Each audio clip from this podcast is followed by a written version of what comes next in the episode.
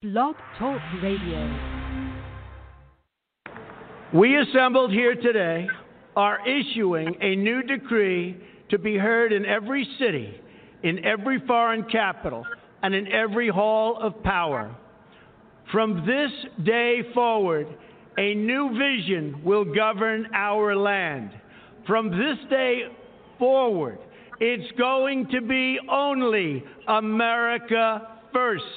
America first.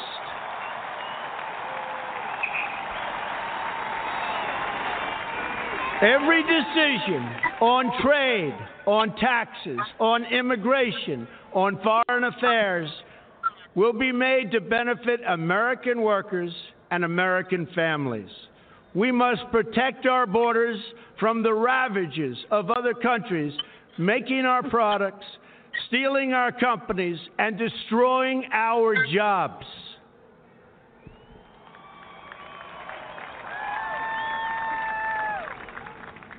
Protection will lead to great prosperity and strength.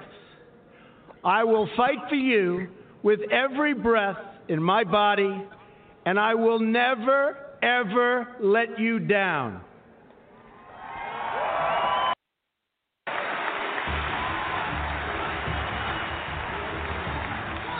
I am your voice. So, to every parent who dreams for their child, and every child who dreams for their future, I say these words to you tonight. I am with you, I will fight for you, and I will win for you.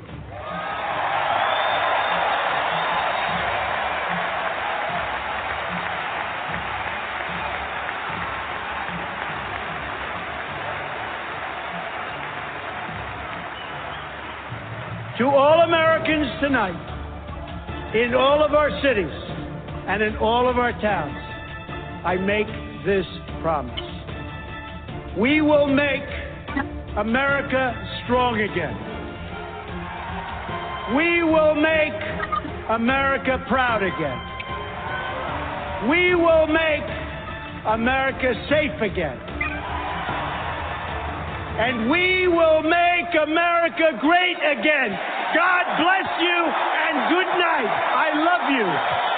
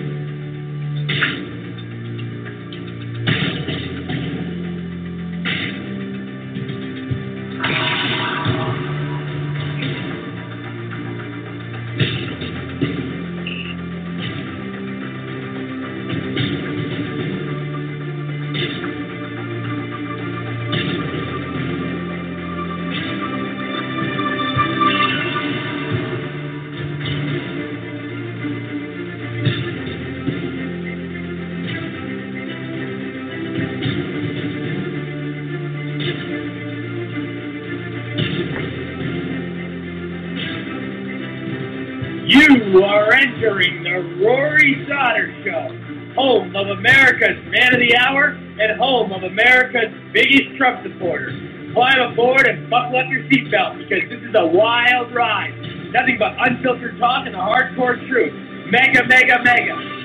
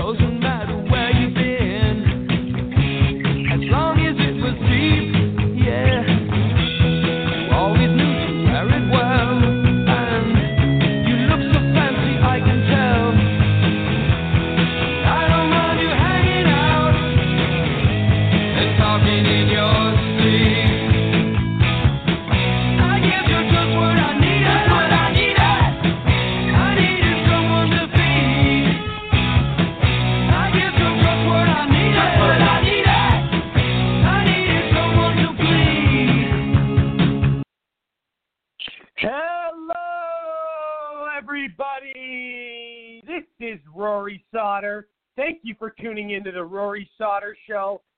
Happy Thursday. It is a pleasure to be with all of you. I am back. I have missed you all. It's been a week since I have been on the air last. Uh, there has been some technical difficulties with our network, and uh, we have got it all figured out now. So uh, that is a positive and good thing. Um, as always, I want to thank um, all our amazing guests last week and all of our sponsors, all of our audience, and uh, you know all of my amazing co-hosts. You guys are all fantastic, and uh, like I said, all every episode, like I say every episode, you can find our uh, podcast and show on like 30 or 40 different platforms. We're all over online.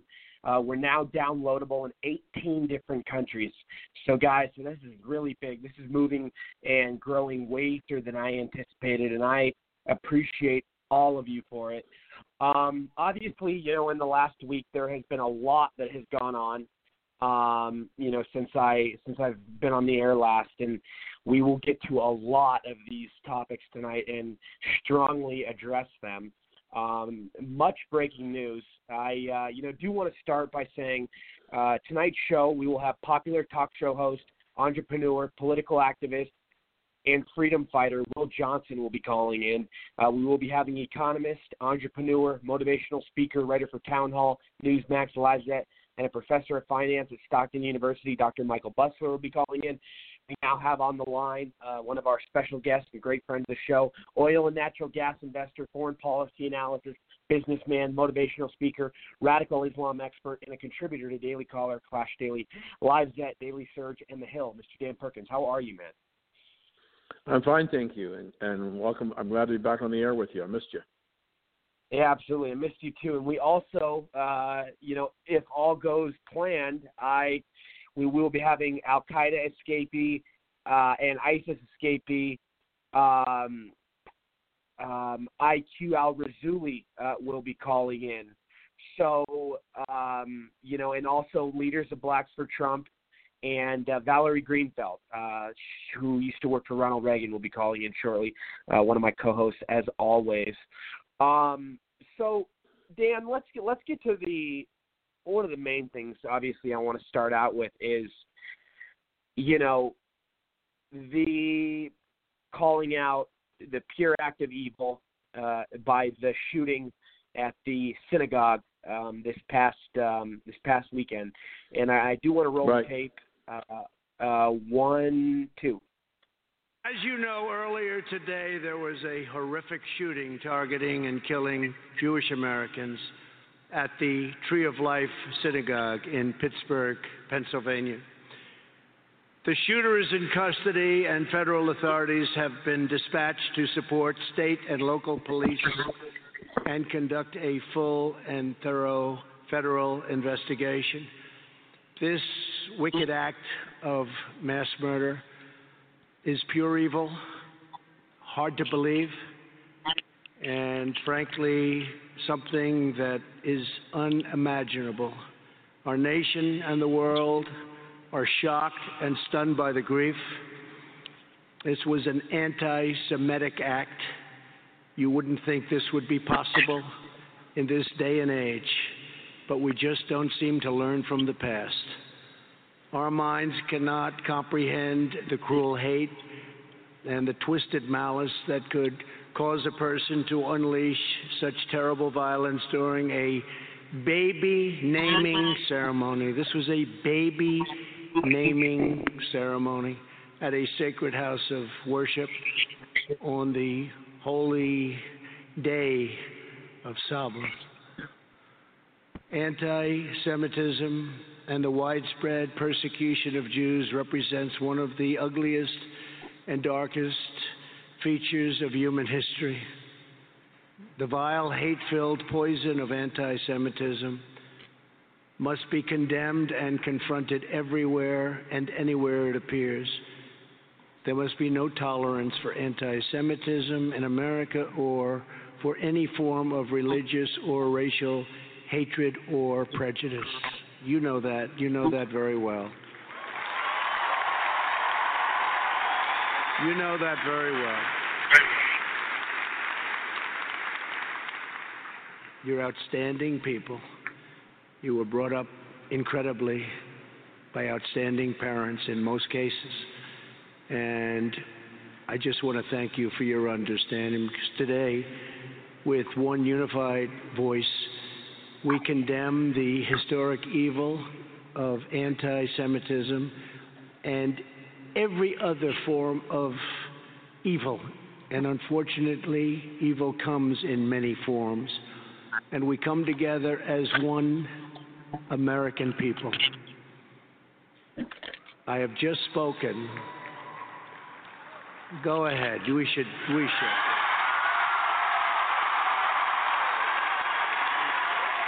God, they love him.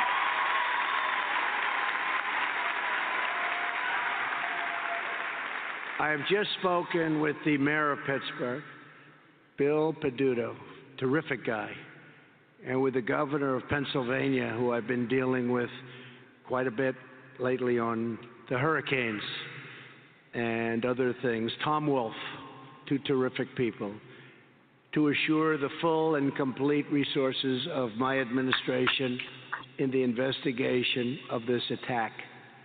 We are praying for the families of the victims, and our hearts go out to the wounded law enforcement officers in Pittsburgh very badly wounded and very brave. The results and the facts will be put out very shortly, but these were very brave officers. These are incredible people of law enforcement, and law enforcement does so much for us. So much for us. So, Dan, let's let's get to you know I wanna I wanna talk in depth about this. Um, but first of all, what what are your thoughts? Because you and I talked about this earlier today, and right. we discussed how how the media, um, you know, barely gave this any coverage, especially on the on the left, because this guy was was an anti-Trump supporter, uh, and he and mm-hmm. he hated Trump, but but there were also certain people on the left that were blaming this on Trump. But and that has no merit, considering the fact that this guy hated Trump. So I mean, you have you have two you have two parts of, of the left wing media. People that barely covered it, people in the left wing media that blamed it on Trump. So I mean, and then you have these people that are absolutely going nuts and you know it, it, it's just one thing after the other. I mean, we we are a it's a scary time right now. What what? Uh, thank you for giving me the opportunity to respond. Um, I, I thought about this a lot. I've done a lot of interviews on this shooting in the last week, um, and uh, I, I listened to the president's speech more than once, uh, which you just played. And what is disturbing to me, Rory, is here we have a shooting uh, and killing of 11 people and, and injured police officers in the line of duty to try and protect people. And within literally hours, the left turned this into an attack against Donald Trump. Right. They took human life. They talked. They took the destruction of human life and tried to blame it on Donald Trump. And Yeah. later in the week, when he announced that he was going to pitch to to present his condolences to the families and to the members of the congregation, and to visit the the injured policeman in the hospital, there was quote an outcry, supposedly from the congregation. And the rabbi, who was in fact conducting the naming service, is the principal rabbi, rabbi for this synagogue, was being was interviewed, and he said some to me what were very important things. First, he said, "Donald Trump is my president, and my president is welcome at this synagogue anytime he wants to come." Exactly. Exactly. And he, Now, told he said that. He told that to. He told that to CNN, and you know it, it was kind of it caught CNN off guard because CNN was making this, and, and these left wing media outlets were making this about Trump and politics, just like they always do. I mean, we see with Right. any sort of horrific tragedy, the first thing a lot of these left wing people do is blame Trump. But keep going. Sorry. That's okay. So so what happened was um, the rabbi was later interviewed a little later in the week, and he was talking about the messages, the emails that he got, and he said what disturbed him about the emails of the people who were complaining about Donald Trump coming to the synagogue was the hatred that was in the emails. And he reiterated that the president is his president and he is welcome to come along with the first lady whenever he wants to visit. So again, the left was going bonkers because the rabbi. Now, um, I'm gonna I'm gonna go off the deep end a little bit, Roy, but uh, I'll make it brief. I won't go too too deep. Uh, I have studied the the what I consider to be one of the greatest conundrums in America, and that is how can the Jewish people support unbelievable liberal causes? And yeah, and oh well, And I I've- love I love the route I love the route you're going down. But real quick, I've been saying Yeah. this since day one, is that the you know majority of Jewish people in this country are liberal. I would probably say it's seventy percent. I think that's a fair number. But let, let let's be honest about this. They are practicing and believing in the same ideology like the Bernie Sanders types that killed millions of their people. So it basically contradicts and it's totally hypocritical uh, for, for for these voters, and they're so ignorant. But it's it's uh, I'm I'm going to slightly disagree with you because I believe So, so you're, dis- you're this- disagreeing with me. You're disagreeing with me that that Well, uh, ideology killed millions of their people. Oh no no no! I'm not saying that that I I I, I what I'm saying is that they're they're ignorant. Uh, you you you somewhat implied that they were either didn't were not aware, didn't care, or weren't concerned about what was going on today. Yet it was the same kind of situation is which caused the Holocaust in Germany. But my point that I want to Yeah. make, Roy, is that in my dealings with Jewish people, uh, and my daughter-in-law is one, and and her children, my grandchildren, are Jewish because of their mother's heritage, and and her parents are Jewish, and her brother is Jewish. They're they're liberal. But here's the here is the the the greatest conundrum. Why is it that the Jewish people, the liberal Jewish people, will put their politics ahead of their religion and culture. They will disagree uh, on many issues to the extent, I mean, think about the number of Jews, Roy, who protested the fact that the United States government, Donald Trump, wanted to put the American embassy in Jerusalem. The Jewish people, Jewish people in the United States protested that. It's not because they're Jewish; is that they're liberal first, and their religion and culture and heritage is second. So when we saw last week, when supposedly the initially we were told that the congregation was flooding the the the rabbi with all of these objections and we later found out that many of the people who were sending emails to the rabbi were not members of the congregation and questionable whether they were even Jewish or not. But what happened was when the president came, what did the rabbi say after that? He was surprised at how personable and caring yes. yep. he was when he visited yep. the families and he went to the hospitals. And there were I don't know whether you heard them because you were down so much last week, but there were audio tapes of President Trump visiting the wounded police officers and members of the congregation in the hospital, and the hospital yep. staff, the patients yeah, and families. They, yeah, they gave all, him praise. They like called him out in the hallway yes. and said Trump like cheered him on. Right, and so so one of the reasons that you're not seeing, you didn't see any of this in the mainstream media, is that it doesn't fit their narrative. And so exactly. when when confronted when confronted with reality, uh, it came off the front pages. Now let's back up a few days, if I might. And again, we talked about this this afternoon. Having written a book on terrorism and how to convert a suitcase dirty bomb into a weapon of mass destruction, when you look at the quote bombs that were sent in the mail, first of all, I have great anger, great anger about a gentleman on CNN who I'm not going to even give him the chance to to give his name, who claimed to be a presidential historian, and he compared the bombs to the Lincoln assassination. Yep. And I was so outraged at that because I I've been studying history all of my adult uh-huh. life. I'm in the process of writing a novel on Abraham Lincoln right now. And I looked at that and I said, "Wait a minute.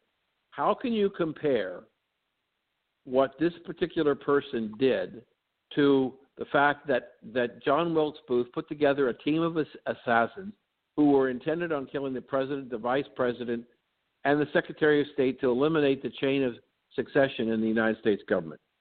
However, let me go on to say to you that as somebody who I'm not a bomb expert, but as somebody who studied how to put things together, let me talk about these quote bombs. And I said to you, I had a, a, a show that I'm on every week, almost every week, out of Chicago, and I I love the man. He, we, he's a black man, and I call him. We call each other brothers from a different mother. And and I had to call him out last week because he used the word bombing. And I said, Charles, there were no bombing. There weren't really any bombs because if you know, and, and the vast majority of Americans don't know anything about bombs, but in essence, what happened, if you're going to build a quote pipe bomb, which these were referred to as pipe bombs, right. you need a resistance. And that's why the pipe bomb, bombs are made out of either galvanized steel or cold steel pipes because you need when you put your explosive on the inside and when the explosive is detonated you need to build up the pressure of the explosion so that it turns the pipe into shrapnel along with other things to, to create destruction. These bombs were made up of plastic pipe. No resistance whatsoever. Number 2 you have a detonator and in, and you have a detonator sometimes that has a timer. Now, if you're going to send something in the mail, even though you're going to send it express mail, you walk into the post office and you say, "I want to send this express mail to Chicago. When will it get there?" And they say 2 to 3 days. So how the hell do you set a timer for 2 to 3 days? You can't. Can't do that. But by the way, the timers in all case of all of the bombs supposed bombs that were collected, None of the timer mechanisms were attached to the pipe bomb. Zero. None. So there was no way in which those devices could have ever exploded because there was no detonator attached to the bomb. So Right. I don't know. I don't know Go ahead. Wh- whether there is were other people in, involved in this or not. Whether this was a distraction that was encouraged or propagated by the Democratic Party, I don't know. In order to try and change the momentum in the midterm elections, but I know Right. that no no congressman, no ex-president, ex-first lady, none of them were in any danger, even if these were potentially active bombs, because they went through the mail system. They were They were ex- they were discovered and sabotaged from being delivered, so that there were nobody was ever in danger, even if they did explode. In terms of the politicians that were supposedly involved. So I, like you, uh, have grave concerns that we don't have all of the story because it happened so quickly, and the and the the narrative was they got him based on a thumbprint that was on one of the packages or one of the bombs, and he's because of his criminal history, he was in the he was in that the database system, um, and and so but the shooting last Saturday and the bombs have disappeared off the headlines because they're no longer relative Yeah. or valuable Yeah. And I'm gonna to the real to the quick, left. I'll- Yeah, oh, you're absolutely right, and, and I want to play this clip. Um, you know, tr- Trump condemning the whole bombing situation and saying we must unify, and uh, you know, then he's confronted about you know this guy was one of his supporters, but and I also want to go into detail in a second about you know how this story with this bomber. Uh, it just doesn't add up. It just doesn't add up. It, it, Mhm. there's so many uh, unanswered questions, just like Vegas. But um, let's play this clip real quick. One four.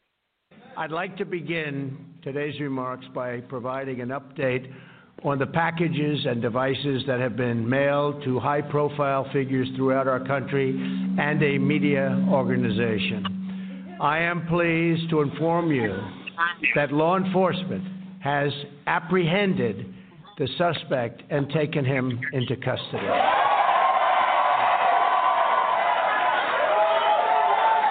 It's an incredible job by law enforcement. We've carried out a far reaching federal, state, and local investigation to find the person or persons responsible for these events. These terrorizing acts are despicable and have no place in our country. No place. I've instructed authorities to spare no resource or expense in finding those responsible and bringing them to swift and certain justice. And we will prosecute them, him, her, whoever it may be, to the fullest extent of the law. We must never allow political violence to take root in America. Cannot let it happen. And I'm committed to doing everything in my power as president to stop it. And to stop it now. To stop it now. I have just concluded a briefing with the Department of Justice following the apprehension of the suspect. I want to applaud the FBI, Secret Service, the Department of Justice, the U.S. Attorney's Office for the Southern District of New York, the NYPD, and all law enforcement throughout the entire country. Incredible partners. These people have worked so hard, and to have done it so quickly. It's looking like a, uh, you're looking, it's a needle in a haystack. How do you do this so quickly? They've done an incredible, incredible job, and I want to congratulate them.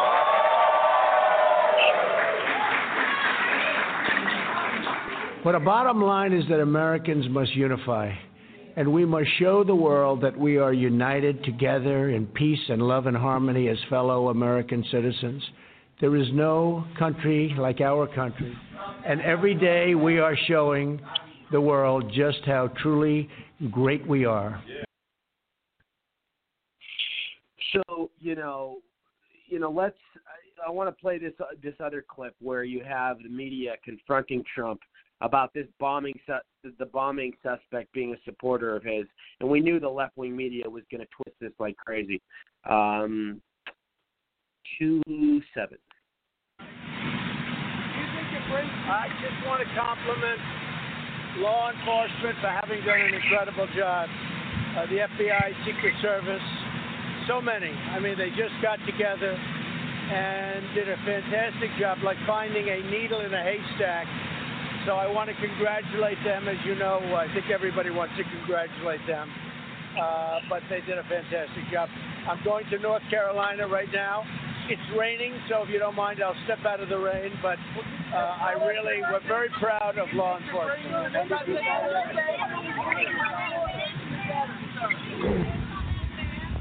I did not. I did not see my face in the van. I don't know. I heard he was a uh, person that preferred me over others, but I did not see that. Does that bother you at all? No, not at all. No, I mean, not at all. No, that's uh, that. There's no blame. There's no anything. Uh, if you look at what happened to Steve Scalise, that was from a supporter of a different party. Uh, you look at what happened to numerous of these incidents, they were supporters of others. No, I'm just really proud of law enforcement. I think they did an incredible job. And I will see you in North Carolina.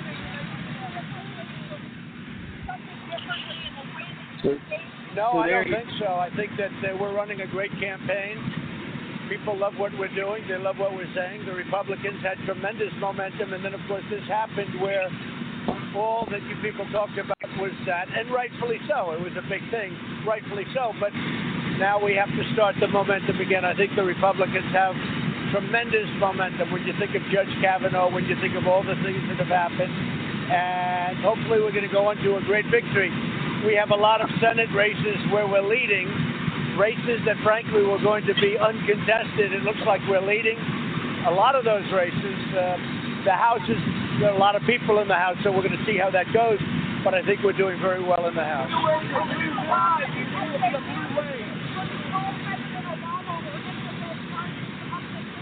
Uh, if they wanted me to, but I think we'll probably pass. Thank you very much.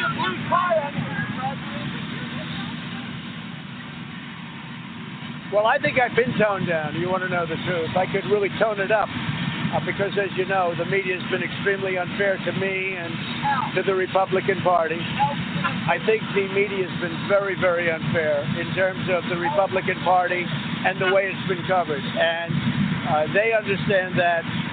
They write articles about that. Many of them admit that. But the media has been unbelievably unfair to Republicans, conservatives, and, uh, and certainly to me.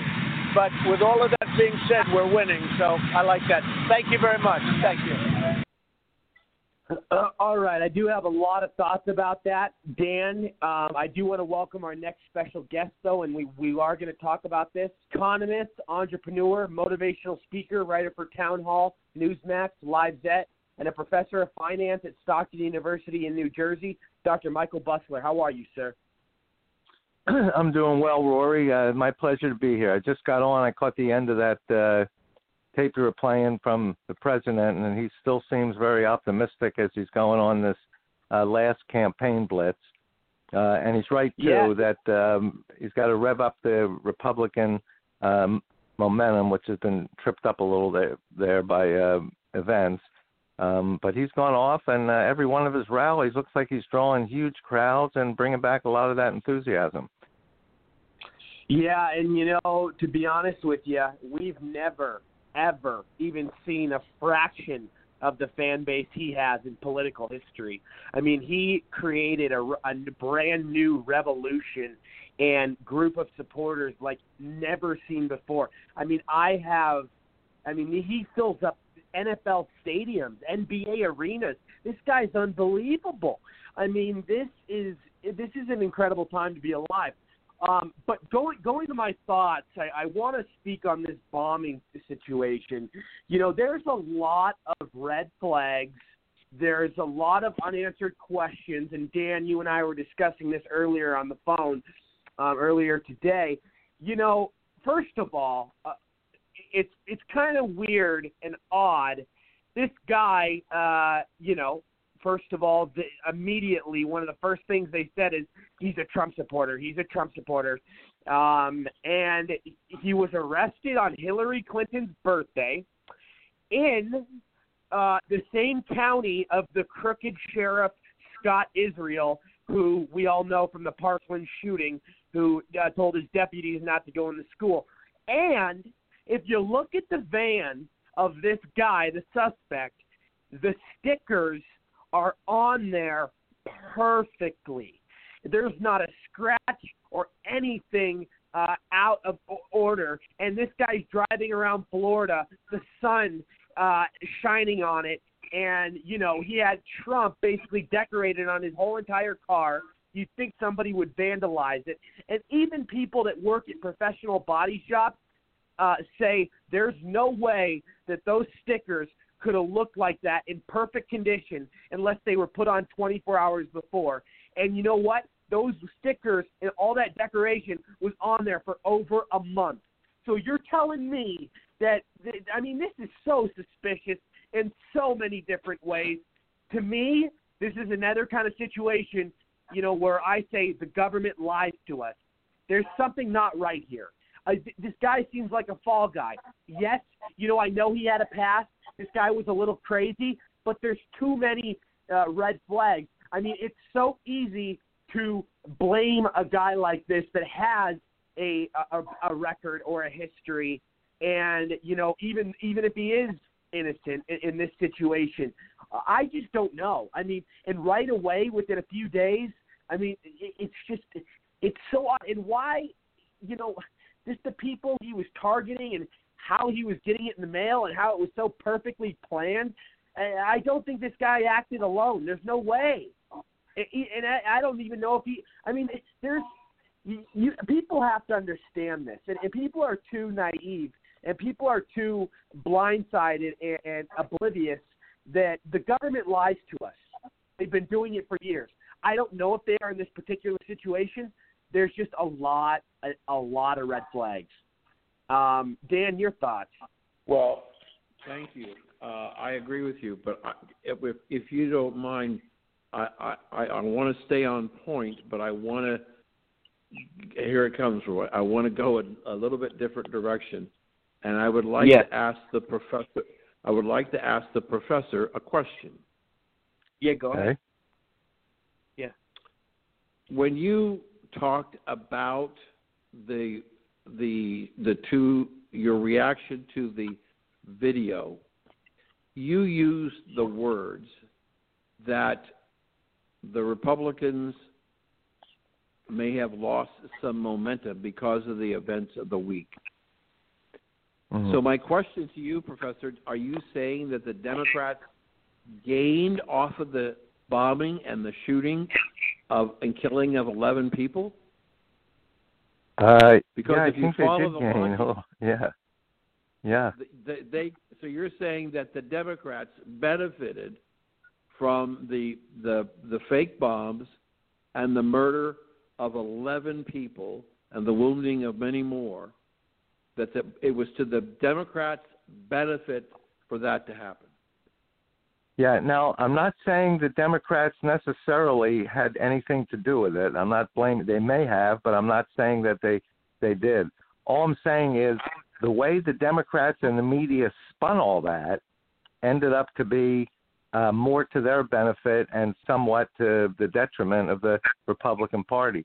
Look, uh, when, when the president went to Pittsburgh, there were a lot of uh, good scenes they could have uh, shown on the news. There was a lot of people, uh, including the rabbi of the synagogue, that welcomed the president while these people were grieving. But instead, the media moved down the street a block where there was a protest, and all they put on the TV was, uh, "We really don't want you here." People saying that, and uh, the Democrats said, "Look, here's the president again, dividing the country." Uh, the the president, rightfully so, paid his uh, respects to a, a, a true tragedy. But while he was doing that, um, he was off of the campaigning, um, and the Democrats were able to use that to um, their advantage. The same thing with the the bomber. You know, somehow it's Trump's fault, and um, you know, even though it's a ridiculous claim, and uh, anybody that's really sane is certainly not even going to give it a second thought, uh, the media does pick it up, um, and when that happens, it uh, somewhat uh, changes momentum a little bit. I will say though that President Trump is right back on point. He's having these these big rallies. He's got a number scheduled between now and um, Monday, and uh, um, uh, the, the way I, I see the election coming, I think still the Republicans will pick up their momentum. My original forecast uh, always was they hold the House and they get 56, 57, maybe 58 senators. Um, I'm still sticking to that forecast. I think um, w- what's going to happen is the um, Republicans are going to come out strong and vote Republicans. The Democrats are going to come out strong and vote for the Democrats. Hardly any of these candidates has over 50% in any poll, which means there's still four, five, six, eight, ten percent undecided.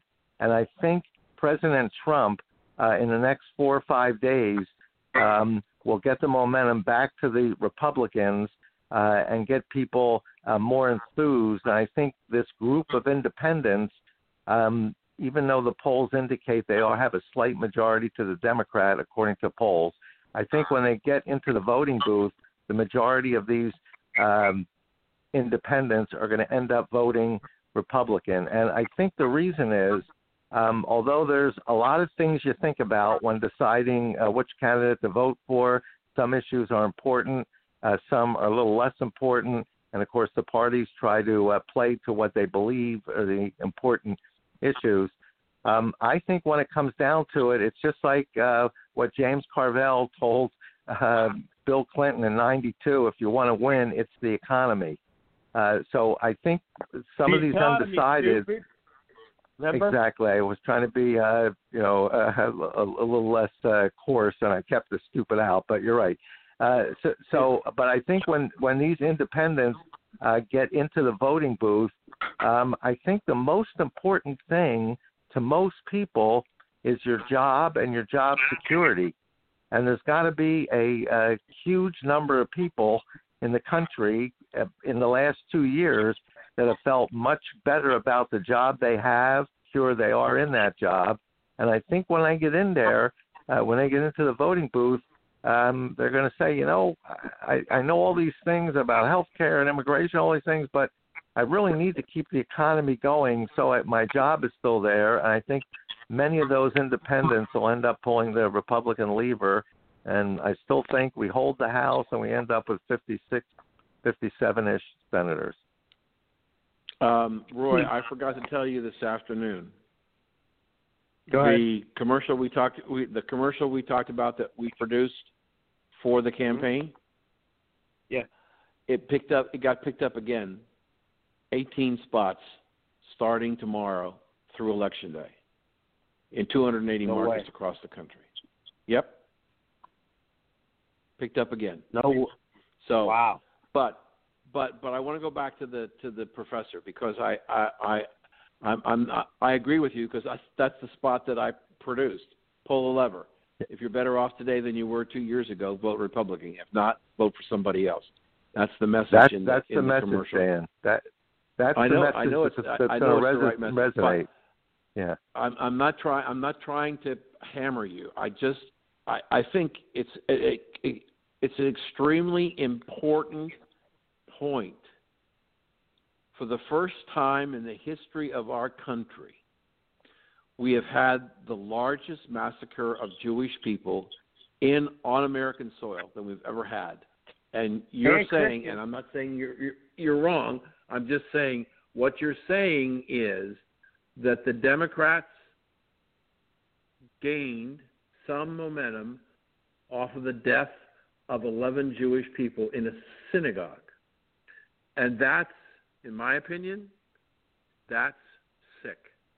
Not that you're sick, but that that the Democrats have stepped so low that they try and politicize the murder Right. of 11 people in a synagogue on a naming day for a, a small baby and four policemen who were seriously injured, the Democrats try to turn that to their advantage, and that's despicable in my mind. And it's very it says it says volumes about the moral integrity of the of the media and the Democrats that they will use the murder, the largest murder of Jewish people in the United States on our soil in history for their political gain. I have to tell you, Dan, I, I agree with you completely that that they would stoop so low, but the, their their goal is they want to win at any cost, and anytime there's any chance to gain some political points, uh, they put their sense of morality in their top drawer, and they just go out and do what they have to do to gain some points. Uh, Nancy Pelosi says they've already won the House and she's already got mm-hmm. Maxine Waters and Adam Schiff and everybody picked for committees. Uh, so she's pretty sure this is going to uh, be in their their their win column, uh, and they'll do anything that they can to to make sure that ha- that happens. even have Claire McCaskill McCaskill now uh, starting to say she's going to be a Republican if you end up voting for her.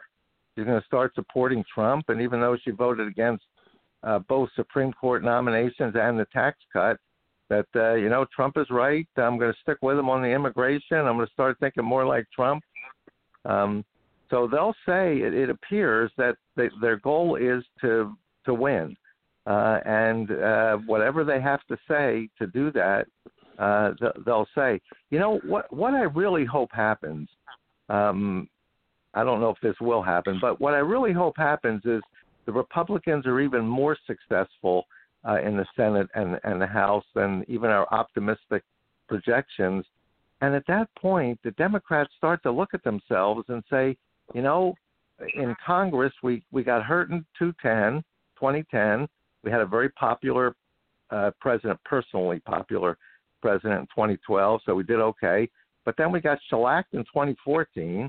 We got shellacked in 2016. And if we get shellacked again in 2018, you know, they've got to start looking at themselves and saying this leftist view, the socialist view, and this uh, gotcha politics uh, isn't winning for us. Uh, so maybe we need to bring back the, you know, the John Kennedy type Democrats. Um, I remember when Kennedy was sworn into office, and, and he said, you know, uh, ask not what your country can do for you, ask you, what you can do for your you country. Do your country. Uh, yeah, and and that's, right. And that's, that's the Democrat we need to come back. And I hope after this annihilation next week, which I hope happens, the Democrats yeah. start coming to their senses because we really need a healthy two-party system, a, a healthy two-party system. Yeah, yeah. Real quick, Boy, I just want to say something, Dr. Busler. I'm gra- I'm glad you brought up Kennedy because I've said many times on the show the last good Democrat, you know, that they ever had was John F. John F. Kennedy. He was a conservative Democrat, and he was for the people. I mean, if he was alive today, he would be aligning with Trump. He would not resonate with the current left-wing communist Democratic Party that currently currently stands. Yeah, you know that's that's exactly yeah, I, right. In fact, Trump modeled his tax cut after what Kennedy and eventually Johnson did, and Reagan sort of emulated the same thing. You're right. Um, if Kennedy, if Kennedy was able to find a nice balance between uh, being sensible and at least and caring somewhat for and caring for the people too. Yeah, yeah. I, I, uh, Roy, I wanted to just to make one more point. Um, yeah, go ahead. I, I had, I had written, written and talked to you on this program that my greatest concern was that what Dr. Busler is talking about is true that the, the that not only does the blue wave not happen, but the Republicans retain the House and and yep. gain and they the gain more they gain more seats. And what what the ramification is, this is where I would disagree with the doctor. I don't think the Democrats can ever go back to the middle. I don't think that's possible. So what I think is going to happen. uh, Here's what, what I say. To, here's real quick. I really strongly think and and I just want to cut in for a second, uh, Dan. I agree in the sense that they have left the moderates hanging so badly that the moderates have left in packs from the Democratic Party, and I don't see how they could gain their voters back unless they tried really, really, really hard. I mean, there are so many Democrats going to Trump, even though they don't agree with everything he does. They're they're thinking to themselves, "This is a whole lot better than communism." But go ahead, sorry. So that the the, the, my what I want to say is to reemphasize what I said in the article that I did some time ago. My greatest fear is that the doctor is correct. That we get a not only a we don't get a blue wave, we get a red wave, that they get more seats in the House, bigger number of seats in the Senate, because I honestly believe that people will die. That if we Yep. look at the Yep. anger that came out after Donald Trump was elected, if the Yep. if the Democrats if the Democrats lose the House and lose Right. more seats in the House and they lose the Senate, I'm telling you that I believe the radical left will go on a killing spree and they're going to kill Republicans. Well, well we've And- seen we've seen the harassing in restaurants. We've seen the vandalism. We've seen the burning of cars. We've seen them take out their weapons. I mean, and we've seen them assault people on several occasions. And Antifa is one of many who will start the war, and start you, you start this crap. And you know, this is Right. dangerous. This is dangerous territory. But I will tell you, if a liberal, you know, if they really want to go to war with conservatives, uh, I think that would be a bad move on their part because conservative voters are a thousand and a million times tougher than a liberal will ever be. Liberals have no balls. Um, excuse my French, but um, they're they're they're soy boys. They're they they don't have any backbones. They're spineless people. So I you know they they Right. they'll run away. I mean you you you. It, here's the thing about conservatives is that we are professional about things. We don't fight unless we have to. Liberals are so hostile and angry, they'll fight no matter what. I mean, these people are insane. But when we Mhm. do, when conservatives have to defend themselves, I'll tell you, liberals do not want to see, uh, you know, what what what we do because we are uh, the toughest of the toughest people, and I can tell you that firsthand because we've seen how liberal men act and how liberal women act. They are the weakest of the weak. Sorry, go ahead. Mm-hmm. No, so so I I I'm I, I again I don't think that the Democrats can come back because and and I I we talked about this uh Yep. and and I took a lot of grief uh, but if you continue to watch the headlines who's talking about coming back to running for president and I said it's it's Hillary Clinton. Clinton. She- Yep. and I know that you were really upset with me when I made that projection months and months ago. But everybody's Yep. coming back to where I said. But I don't. Be, I don't believe that. And the piece I just wrote says that the Democrats. If if, if I'm going to give you two people, Kamala Harris Yes. And Spartacus Cory Booker. Cory Booker. Yeah. If the well, he's Republicans sexually take the. House, Hey, why isn't the media talking about Cory Booker uh, w- uh, trying to harass the guy uh, in the bathroom? I mean, he basically forced the guy, uh, tried to force the guy to give him oral sex. I mean, and the media tried to cover this up, and everybody knows Cory Booker's a Fruit Loop, but you know, I, Right. I this is just one of those situations that if a Republican did this, it would be headline news everywhere. Right, but but follow this logic. Uh, I would love to hear what the what the professor right. has to say. Right. If the Republicans win the House, whether they take even more is irrelevant. If they win the House, get a greater Yeah. majority in the Senate, then if I'm Kamala Harris or I am Ugh. Cory Booker or I am Pocahontas, Ugh. Do I really wa- do I really want to go in 2020 against Donald Trump and be a Walter Mondale and get uh, wait wait Roy, let me finish Roy and get my ass kicked 49 to 1. Remember, Reagan Or- won 49 states I versus Walter say- Mondale. Remember? Right. He, he he got he got his home state and the district. That was all he got. He got one state. But my point is, why would those why would those people want to become the sacrificial lamb to go run against Trump, knowing that they got their ass kicked in 2018? And why would they want to waste their political capital to be tagged as a loser. So what are they going to do? if if the professor's right, they're going to walk away from the nomination right after the election or very after the Right. first of the year. And who's Yeah. left? Who's left is Hillary Clinton and Joe Biden. oh, jeez, creepy Joe. and they're creepy going to be they're going to be the sacrificial lambs so that the next generation of Democrats can have a chance to try and run in 2024.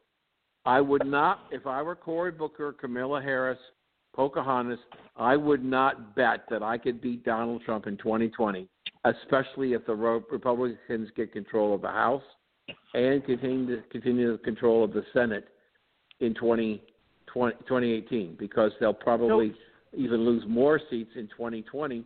Why would you want to bet your career that you could probably topple him when we saw what happened when Reagan ran and he destroyed Walter Mondale?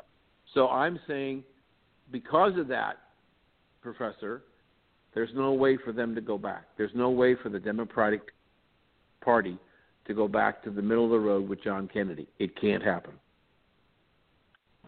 Well, I'll tell you, Dan, that uh, explanation makes a lot of sense. Um, I, I hope it doesn't come out that way, but it uh, it certainly is a strong possibility. I just thought that after all these losses, I, I, I thought that although I don't agree with the Democrats on 99% of what they say, I, I thought they're fairly well educated and intelligent people enough to, to know that, hey, this message we're coming up with is not resonating. you know that we we, we thought this uh, one single payer health care and we thought uh, open borders um, and uh, we thought all of our uh, more pro- what they call progressive policies are what people wanted but based on the last four or five congressional elections it's not what people want so uh, just because if they do want to get back in power they're going to have to come up with some with some better ideas uh, is what I was hoping is Doctor, let me happen. ask you a quick question. Let me ask you a quick question. Do you believe, based on what you have seen and read, that Hillary Clinton admitted that the loss of the presidential election in 2016 rests solely on her shoulders? Do I think she believes that? Y- y- yes. Did you think she believes that she's responsible for the loss? No. I don't think Yeah. she believes she's So if she- responsible. it I, was agree, uh, I agree with you. Yeah. So if if she doesn't believe the loss was her responsibility, then why would the other Democrats believe that 2012, 2014, and 2016 was their fault? Because Well, they uh, believe it's yeah. the deplorables, the white males and the white women who voted against them, who are idiots and have no intelligence.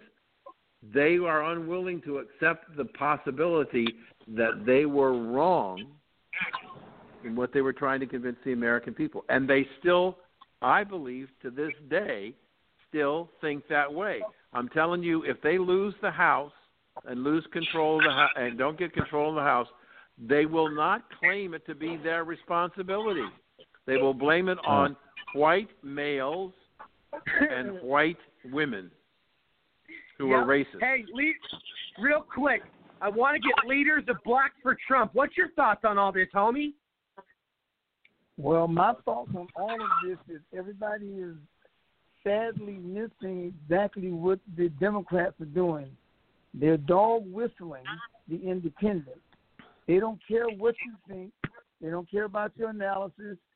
They know that white European Gentiles make up 74% of the electorate, and they're split half and half, Republican and Independent. And they, and in unity, the Republicans and Independents cannot possibly lose an election. So what do they do? They dog whistle and have you running all over here talking about this and talking about that, and all they use is one word: racist, because they know that that word crushes the independent. And white Republicans don't forget that they're racist because they're saying we fought to free you. But the independents, on the other hand, they are bleeding heart, and they also fear black people because they think it's going to be a race war, and they don't want that because they fear that because they think God is going to punish them. I know because they tell this to me on my radio station all the time, and then they and they also are trying to apologize to black people what is perceived as um, racism and what black people went through as slavery, and they Yep. feel bad. So the only way to win against them, because right now our Republican brothers have forgotten that the independents joined them in this last election and actually Yes. helped them win. And the reason Right. they helped them is because Trump used what Jesus used to win. Jesus said, Go out to the highways and the byways and invite everybody the good and the evil, the weak, the sick, and the lame. Trump did that. He had Steve Bannon, he got all of the alt right and all of those people, and he, he himself got the regular deplorables and all our good white brothers. And then on the Right. left, he had blacks for Trump. We're very Yeah. few in number, but we made the independents feel good and comforted them, and they were happy to see us. I know because they cried when they saw us, and they said they were independent or they was going to vote for Hillary, you know. But now that you're here, we know that we can go ahead on and make America great. Even Trump said to me one time, "Son, you gave the deplorables permission to go ahead on and vote for me and make America great." So now what they're doing is in their quest to win, they're coming down with great wrath to make the independents feel like it's getting ready to be an imminent race war. And so now they're scared again. And they have talked Trump and our good Republican brothers into believing what Romney believed. Because I asked Romney, you should let me stand with you. They calling you the man who said 47%. You can win if I just stand up there and say Republicans are not racist.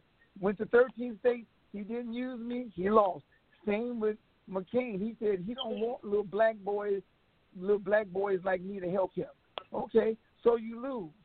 Bush didn't do that. He won because I stood with him. Now, it is not about me. It's about the regular black guy. Because Kanye West and um, um, Allen West and um, Ben Carson and all of them, Real, independents real quick, them. Hey, Lee, Michael, real quick, I want to say something really important, and you should be very proud of this because you are the leaders of Blacks for Trump, and you have done so much activism work, and you have got done so much. You've traveled all over the country. You've inspired people. You've influenced people in the inner cities to, you know, uh, think for themselves and be free thinkers. As of the other day, there is a new poll out. Blacks for Trump support 40%. So Trump has 40% of black support now. This is absolutely huge and so exciting. Hey, serious. It's huge. You know, it's one of those things, though, and I will tell you, and you have to understand this for a second, is that the Democrats need 85% of the black vote nationally to win races. They are completely screwed right now. I mean, I think Trump broke. I don't. I think the closest Republican uh, that got this kind of black support, I think it was like under 20 percent. Trump is now at 40 percent with black support. I mean, this is But let me tell you, unbelievable. Rory, Rory, Real quick though, real secret. quick. Listen to this. Listen to this real quick. Listen to this. Thi- thi- It's a huge blow to Democrats because Democrats count on this black vote. The black vote and the minority vote is what they depend on. And Trump has totally uh, taken way more uh, a- away from them than they could ever get back. I mean, you know, once he took 20%. Rory, you Yeah. have to, you have to hear me, or we could lose. I'm what I'm trying to No, tell real, you. real quick though. people, Real quick, you have to understand. Once he took even twenty percent of that black vote, the Democrats were screwed. He's now at double that. No. He's now at forty percent of the black vote. Okay, That is let me- absolutely dominating. and I agree with you. But let me say this, and then you can respond to it. What I'm saying to you Record high, record high, man. Go ahead though. Black people only make up 13% of the population. They can't win or lose an election. What has to happen is the fearful thing is the independents and the millennials and the Never Trumpsters, who are all apologizing black people. What you got to do is the Bible says the way we win is Revelations 11, 8 through 13. And when they see the two brethren stand together in unity, the people will rejoice and a great fear would fall upon the heathen because they know that God is on his way to reign. So what I'm really Right. telling you is that nothing is going to work other than we are seen together in unity. You understand? Yeah. Once the world Yeah. sees us together in unity, the, the Right. independents will abandon the Republicans because they don't have to fear us. They only fear the black guys like me who are oppressed and who have gone to jail and those who are seeking to make something out of themselves. They don't fear the other ones. The ones they fear and the ones that they are hurt about is the regular oppressed working class slave black man Right. and they Right. will flip out the way they did the last time with Trump. We cannot go against Trump. Trump's winning plan. He won the way Cyrus won. If you read the history of Cyrus, Yep. the way he won Yeah.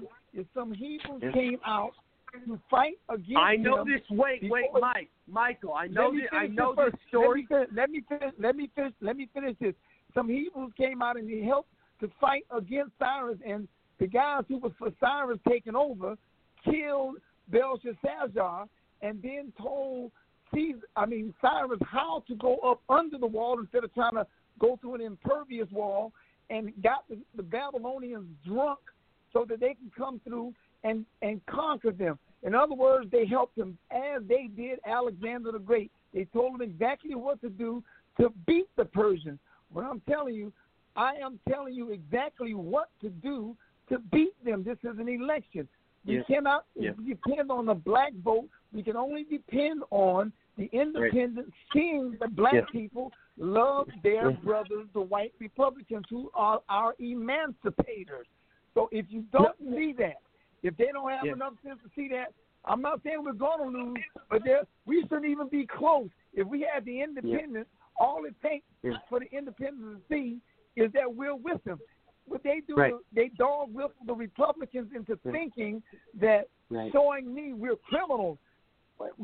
is a criminal. Hillary is a criminal. Why are you worried about them calling us criminals even when we're not even we were found innocent? Yet they Well, still dog whistle Well, Republicans listen, to step away from showing Trump with blacks for Trump, the regular guys. These are the people that God wants to unify. He said it's time for the two brethren to unify.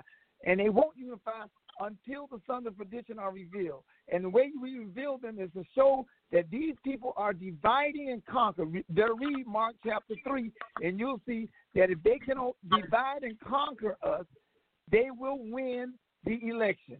Or possibly, we'll possibly win, but it'll be difficult.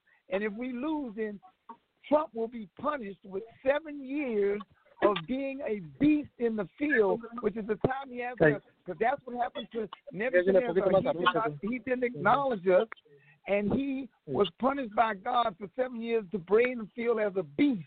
We don't have time. We cannot leave Trump by himself. You have to get people out there let them know you can get all those crowds all you want, but those are the people who already love you. They're the same people that would have voted for you in the first place. We have to get the independence. Now you can go ahead and tell me what you want to say. So here, so here's what I'm what I'm, what I'm about to say, and we got we, you know this this this is a big thing right now, is that you know we we have President Trump is now at a 50 percent approval overall rating. This is six percentage points more than Barack Obama at this point uh, during his presidency. So Trump is b- broke Obama's record, and you know obviously we know the percentage point uh, you know, they say, Trump, uh, you know, is is ahead by six percentage points at this point in his presidency, but that's from a a, a biased liberal poll, so we know it's a lot more than that, obviously. Um, but but the fact is, you know, let, let, let let's face it. I mean, the forty percent of the black support is absolutely uh, incredible. I mean, you know, and Michael, just to correct you real quick, I when I when I mentioned that Trump has 40% of the black support, do you got to understand that when the Democrats, you know, get votes, they they count on the minorities. And when you have Trump Right. taking away 40% of that, the Democrats don't have a prayer. The Democrats need at least 85% nationally of of the black vote in order to win elections. That is a known You're, fact. you're right. But So if they scare the independents, they if they scare the independents and they flee to the other side, that's our ass. And so the Right. only hope of stopping that is they got to see Yeah. it. They don't believe the polls Yeah. like you don't believe Right. the polls. You don't believe the polls when it's Right. going bad for you, so they don't believe it either. They have to see. The scripture tells you don't try to figure out stuff. God already gave you the remedy. He said, when they see the two brethren in unity, then they will rejoice. That means we will make them happy. What makes you what makes you happy when I go to these rallies? Why is it that as soon as the Republicans see us in the line, they start crying? Thank you. Oh my God. I mean, they're thanking us because they feel relieved. You understand? It's like- a lot Yes. of them don't- You got to understand, it's all about me and you in unity. It's not about nothing else. That's what makes you Right. happy. That's why you want me to call in. I, and, and with Trip Travis, I'm not getting paid for any of this. I'm just doing it because I know that God said that the black man and the white man must unify. If we don't unify, Right. we are dead. It's, all, it's only three people on the Shem, Ham, and Japheth. Ham Right. was the third that Yeah. was cast out of heaven. We're the two brethren Yeah, that got to come together and create heaven. If we do not, My- then Michael, God kills very everybody. impor- Mi- Michael, very important question, and I want to get to Dan and Dr. Busler, and I want to get to our other caller who's calling in. But very important question. Kanye flips a week before the election. You know, well, Kanye, I wouldn't say necessarily flipped. He just said he's staying out of politics. I don't think this is going to affect anything because we obviously have 40% of the black vote.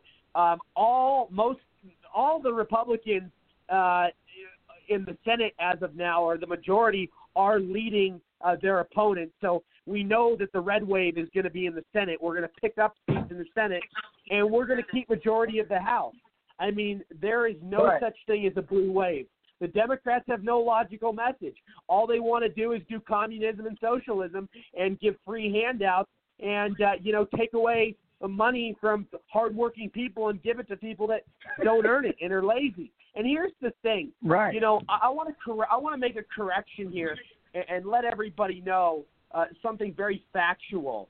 Is that you got to understand that when the Democrats whine and bitch about the rich getting tax cuts, these corporations, you know, they and, and they know in their minds that the cor- these corporations are giving out thousands and thousands of jobs and improving the economy to all all these employees, but they they fill their voters' heads saying, "Oh, the rich is taking advantage of you. The rich is doing all this terrible things."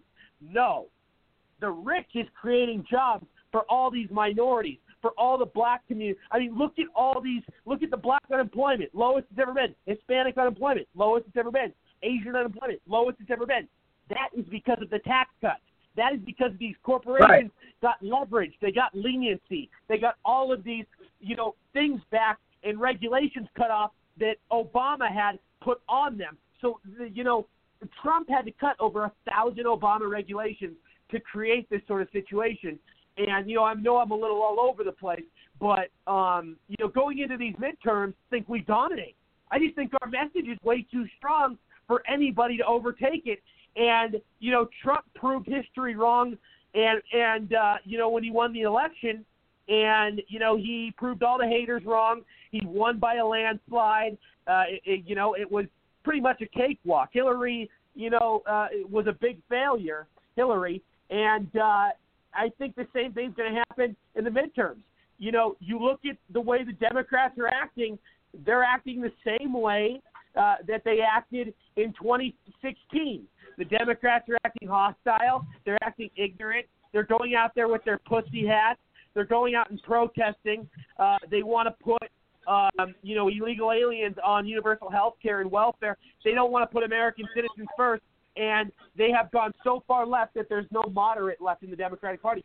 So I just don't see how a blue wave is even logical or a, a reality. I think it's, I mean, it's it's something out of a fantasy land. It, it will never happen. I will bet thousands of dollars that a red wave is coming next Tuesday. Matter of fact, I'm going to because you know what? I even think the uh, Republicans right now in certain uh, betting polls are the underdogs. So Jesus Christ! But whoa, I just went on yeah, a big rant. Yeah, we should be winning But- by but the- we should be winning by a lot. There's no way in the world Right. we should be losing when Trump is doing all of these great things. But we Right. the only thing they got is he's a racist, and Right, the man right. is not a damn racist. Right. But the only way to do it is to exactly. show it. And you look at you look at you look at everything we have right now. Stock market is doing phenomenal. All these companies are bringing their jobs and business back to the U.S. People are opening plants for the first time in the U.S. We've created over four million jobs since election day. We have the lowest black unemployment, lowest Hispanic unemployment, lowest Asian unemployment, lowest female unemployment in 65 years. You know, this economic boom and the trade deals are absolutely perfect right now. We see all these foreign countries coming to the table and negotiating with Trump because they know they don't have a choice. They need the USA more than we need them. And that's a fact. And we are completely running the show. Trump is on offense. Trump is doing everything that he's supposed to do as a businessman and do and putting America first. And you you look at this, you how can you beat this message? How can you beat this revolution? I just don't see it. by and being, you know, even though being racist. That's the right, only way they right, and I want to get I want to let I want to let other people talk, got. but I know, I know, and that's all they got. It's anti-Trump rhetoric. It's all they have, and we know it's the same thing they did in 2016. Hey, fuck, fuck Trump, fuck Trump. That's their message. They they literally say those words.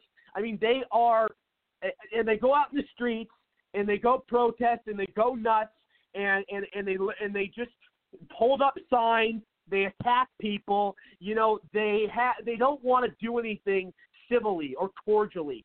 I mean, there there is so much. But they never do it when But- I'm there. Never do it when I'm there because when the black man and the white man is in unity, nobody can Right. whoop our ass. Nobody. Right. And if you don't right, and, and I want to correct. I want to cor- yeah, and I want to correct the whole Kanye West thing. You know, Kanye West kind of backed out a little bit. He said, "I'm staying away from politics." The no, other he day, didn't. He didn't back out. He just backed away from uh, uh, Miss Owens. That's all he backed out yeah, from. Candace I'm telling you, From Candace yeah. Independence does not care about Kanye West. He's a rich man. Right. He's not oppressed. Kanye West Right. is good for black stars and a few Right. black people. But that's not what moves the independents. The independents are fearful of the angry, oppressed black man who, who appears to be murdered by white people. That's who Yeah, they and- are and I don't afraid think- of. Gentiles Yeah, and I don't think- Republicans don't fear that. And- And I know that They you know there was it. talk on the there was talk on the news that Kanye West, you know, doing this at the last second may cause some voters in the black community to change their mind. But I don't think so. I don't think this is going to affect anything. Dr. Busler, what are your Kanye thoughts West does on all not this stuff? change anybody's mind, sir. I just told you You're that. right. You're the right. Only You're, thing you're they're right, worried Michael. about. You saw when they saw us stand with Trump, they died. They ha- lost all of their ability to call him racist. When a few of us blacks stood back there with blacks for Trump, and when they go to my website, it shows how the other people are racist. Trump pointed at me yesterday at the rally. He pointed. You were at at the rally in He said, Florida. yeah, I was at the rally, and I had a I had I had forty black people in the crowd with Blacks for Trump T-shirts on, and and and I was right in the front with with with eight black people who had Blacks for Trump, male and female, and Trump looked down and pointed at me, so I know he knows. He said, he said, yeah, I don't hear too much about Colin Kaepernick and the NFL no more. You know why? Because on my website, it explains that Colin Kaepernick is not a black man. He says, "I'm. I apologize to black people because I'm an East Indian. I'm not actually black." Yeah. And his granddad Yep. is from Ghana, who sold us into slavery. You said that you said over you said this before. Yeah, you said this before. We were. I remember this. Yeah, of course. And the audience, Yeah. the audience so remembers. But stay on. We are on a time frame. Stay on, please. Dr. Busler, what are your thoughts on all this stuff? well, you, you know, when uh, Trump was running for president back in 2016, uh, he went to many of the inner cities uh, where a lot of minorities live and where they've been kind of trapped into What this you got to welfare state. Exactly. He said to them, "What do you have to lose?" And I think that resonated with a lot of people. And now, And we were the first uh, ones he said that to. yeah, We and I think it first ones he resonated said that well. Yeah, and it resonated well well with you. And now um, they they they see that uh, when they vote for Trump, um, how much better off they are in virtually every field. Uh, as you mentioned, the unemployment rate is is the the lowest in history, I think, for them.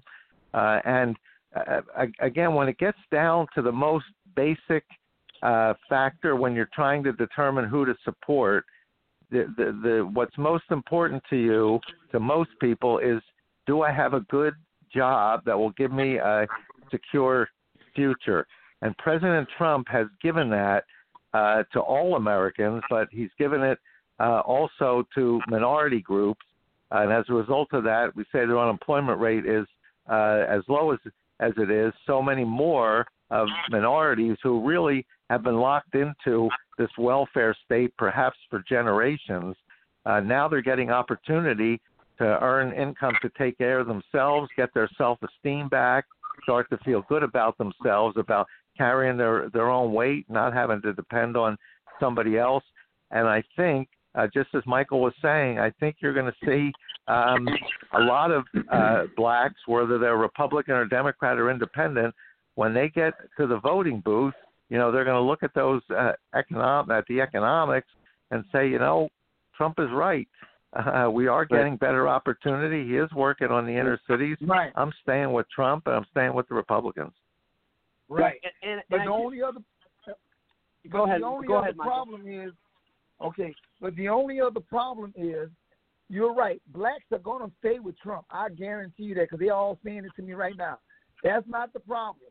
The problem is you all have to get to Trump and tell him don't let them deceive him into blocking out the people that people consider real blacks. Because I was in the audience in Arizona, it was it was five black people sitting up there with me on the thing. Ten black stars like Condoleezza Rice all got up on the stage and spoke one minute apiece before Trump came out and stayed on the stage for 10 minutes after he came out. There were 47 black people in the audience all sitting on the side so the cameras couldn't catch. So the event was over. The media announced that Michael was the only black man there. And the real reason they said that because they consider me a real black man. The black people they put behind them in them suits, they consider them Uncle Tom. They're not oppressed black people that they have to fear. They are broken black people. So what they gotta see is a black man that's not assimilating, that a, a black man like Solomon and Hiram of Tyre. They were both kings. One was king of the Gentiles, one was king of Israel. And they both were in the temple in the Holy of Holies, and they were both still kings. They both still had their identity. And that's what they are afraid of. The guy who doesn't assimilate, but incorporates and comes together in unity. That's what they're afraid of, and that's what they are oppressing right now. That's why they are blocking me off the TV and keeping me from sitting behind Trump at some of the rallies. Trump let me sit behind him in Houston, and they deliberately angled me out of the picture because I was sitting behind him, but not perfectly behind him. And one city I went to with Rory in Arizona, McSally doesn't like me. She had me sitting way up high behind him. The other people was despondent who were blacks for Trump, who came there to have the Blacks for Trump T-shirt, and when they saw they weren't gonna let him sit behind directly behind him, they were hurt. Like they, they felt like you know they don't want us no more. He, he used Right, us to right. get to a point, and they don't want us. And they took off Mike- their shirts and everything and denounced me and all kind of stuff, which is cool. But I don't care about people like me. I only care that that our deliverer is shown in unity with real Yeah. black people. Putting those suit wearing people is not going to help. So if they don't And- show it, I'm not saying we're going to lose, but my God, there's a chance we can lose. And I don't know how the hell we can even be in a position five days out to look like we could lose something when Trump Right. is doing all this great shit, and we got Right. the nerve to Yep. be in panic mode. This is crazy. Yep. Well said, Michael. Michael, stay on. Um, Dan, what are your thoughts on this? And, and by the way, I do want to say real quick, you know, with with all the stunt, with all the stuff that's happened in the last couple of weeks, whether it was the the sending the bombs to all these different political figures uh, on the Democratic side, or this shooting, or you know, I just I have my suspicions on some of this stuff because there's a lot of unanswered questions, like I said earlier in the show, just like the Vegas shooting and stuff that like 9/11. There's stuff that we don't know, and the American government has set stuff up in the past. They've lied to us. I, you know, there's just that. I'm just the timing of the caravan, and we have the. I mean, that's all set up by you know people like Soros and dirty people in the government. We know this. This is not. Uh, this is not something that is a you know uh, a, yes, a coincidence. I mean, this is this is just crazy. This is nuts. Um, I just The you know, and it's all. Yep. Oh, Dan, go ahead though. Okay, I want to I want to talk. Uh, I want to answer your question by giving you some more information. Um, I did a commentary that's out for review right now, and I and I, in the commentary, I go much further than you've gone so far. Uh, if you look at the Democratic Party, uh, the Democratic Party is made up of constituents. Blacks Yeah. are one constituent, Hispanics are another constituent, and labor is another constituent. You've already spent an enormous amount of time tonight talking about the the growth in the approval rating of Donald Trump in the black community. What you're Yep. not talking about is that in the last 30 days, D- Donald Trump's approval rating in the Hispanic community has moved 10 percentage points. Number three, Wow. Chup, Trumka, the head of the AFL-CIO, the largest labor union in the country, came out about 30 days ago and said that he supports the president in his action on tariffs. He supports the president on encouraging factories to reopen and new companies to come to the United States. And he also said it would not be with uh, it would not be impossible for the AFL to give serious consideration of supporting the nomination of Donald Trump in 2020. So if you have three of the major constituencies of the Democratic Party, blacks, Hispanics, and labor, then I ask the good doctor, what's left in the Democratic Party? Uh, well, you Right. certainly whittled it down, and uh, you probably whittled it down enough that uh, the Republicans uh, could should easy, easily win. I, I just hope all those things, uh, you know, turn out to be uh, accurate. Um, the other thing you, you said, what's left of the Democratic Party?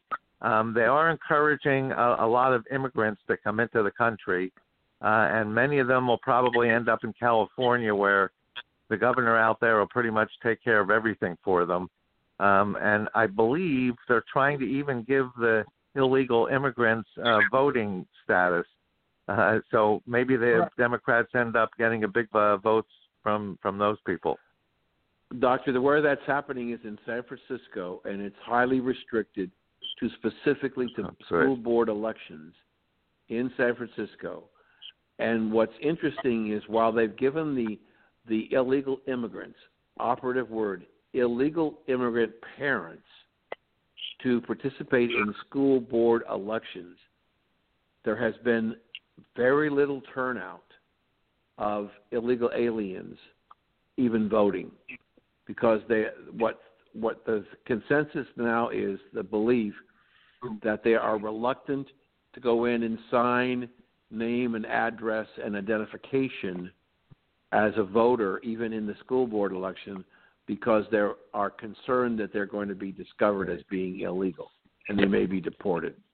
So Yeah. the intention may have been good by the government in the state of California. I think it was ill conceived because it's always been a rule in our country. You got to be a citizen to vote. And this is another rationale, a part of the of the Democratic Party. No, you don't. You just have to be here. And the idea that we would give to uh, illegal aliens the ability to vote in a general or presidential election Right. is abhorrent to me. Yeah. And I look at Yeah, it I and tell say, you. how? Yeah. wh- What the hell's going on with our country?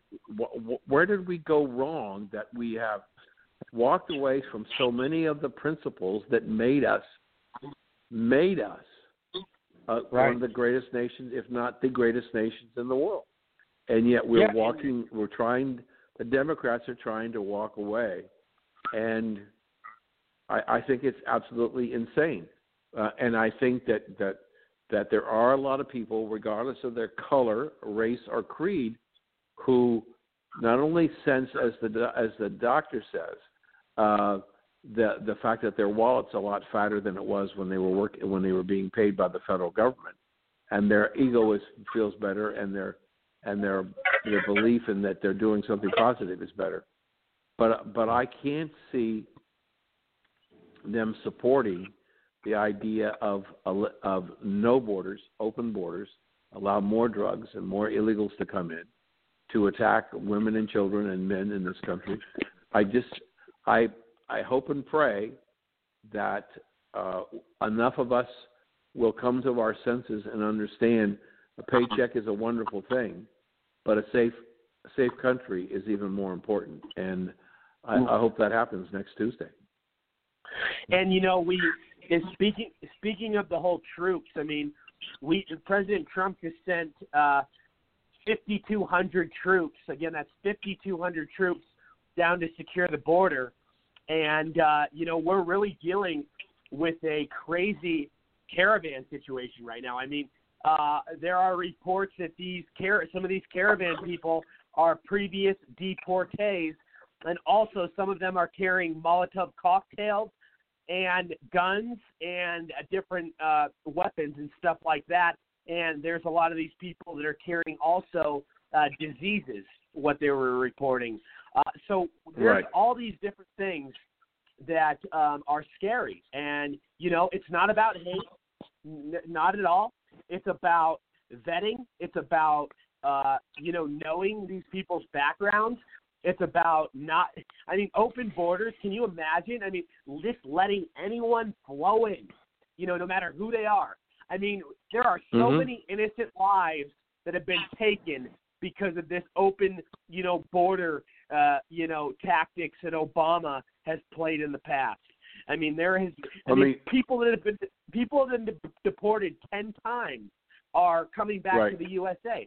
This is sick. Build Right. that I mean, what, wall. what this, yeah, exactly. Let me make one. Let, let me make one quick point.